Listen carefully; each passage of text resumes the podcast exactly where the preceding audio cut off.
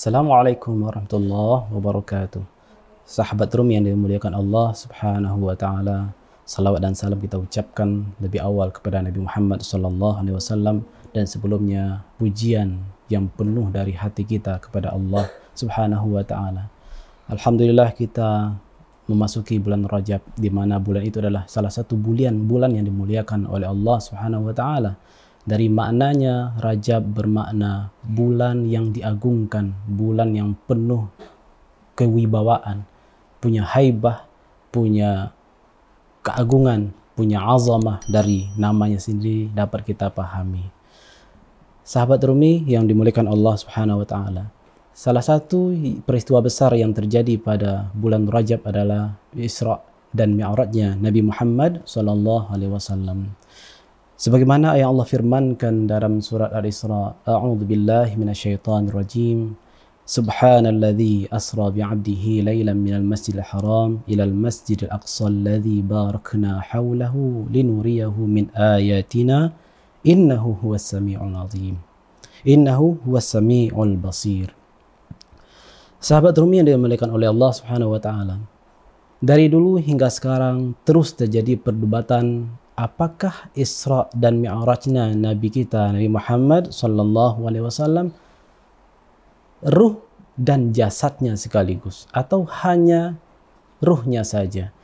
Semua sepakat dalam konteks Isra dari Mekah ke Masjid Al-Aqsa Rasulullah sallallahu alaihi wasallam Isra dengan ruh dan jasadnya. Namun terjadi perbedaan pendapat ulama dan tokoh-tokoh muslim lainnya tentang mi'raj nabi kita Nabi Muhammad sallallahu alaihi wasallam apakah dengan ruh dan jasadnya sekaligus atau hanya ruhnya saja. Yang pertama kita pahami dari ayat yang dibacakan tadi bahwa di ayat itu disebutkan bi'abdihi. Ayat ini menjelaskan tentang Isra.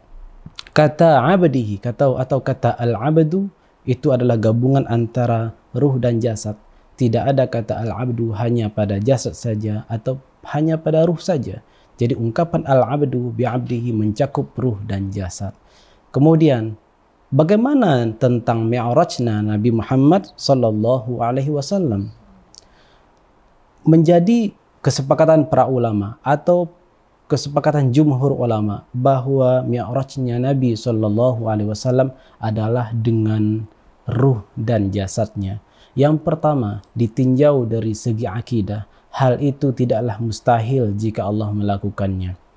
Yang kedua, proses pembedahan dada Nabi Muhammad sallallahu alaihi wasallam juga berfungsi untuk memurnikan dan menguatkan fisik Nabi Muhammad sallallahu alaihi wasallam sehingga mampu menembus kecepatan cahaya bahkan lebih dari kecepatan cahaya sehingga fisik Nabi Muhammad tidak hancur diterpa hawa-hawa hampa yang kosong di alam semesta.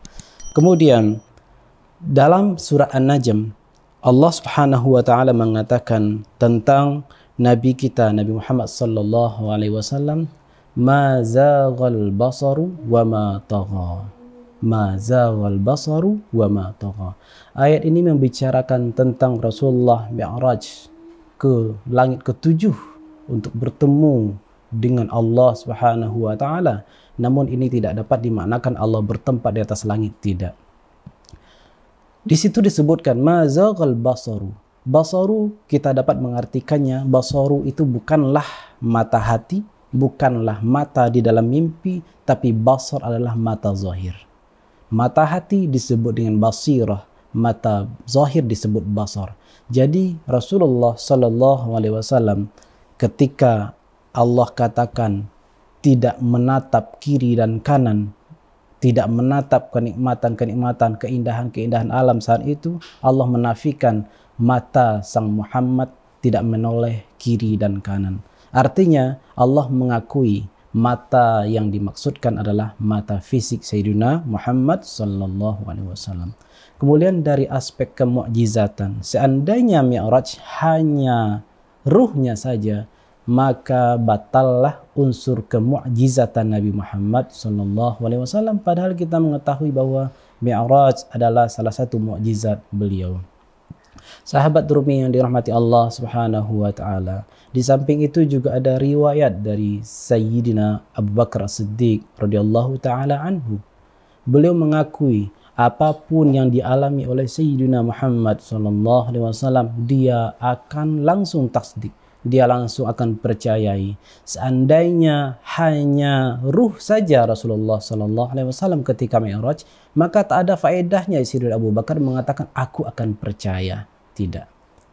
Mengapa Sayyidina Abu Bakar mengatakan aku akan percaya apa pun yang akan dikatakan oleh Muhammad apa yang disampaikan oleh Muhammad?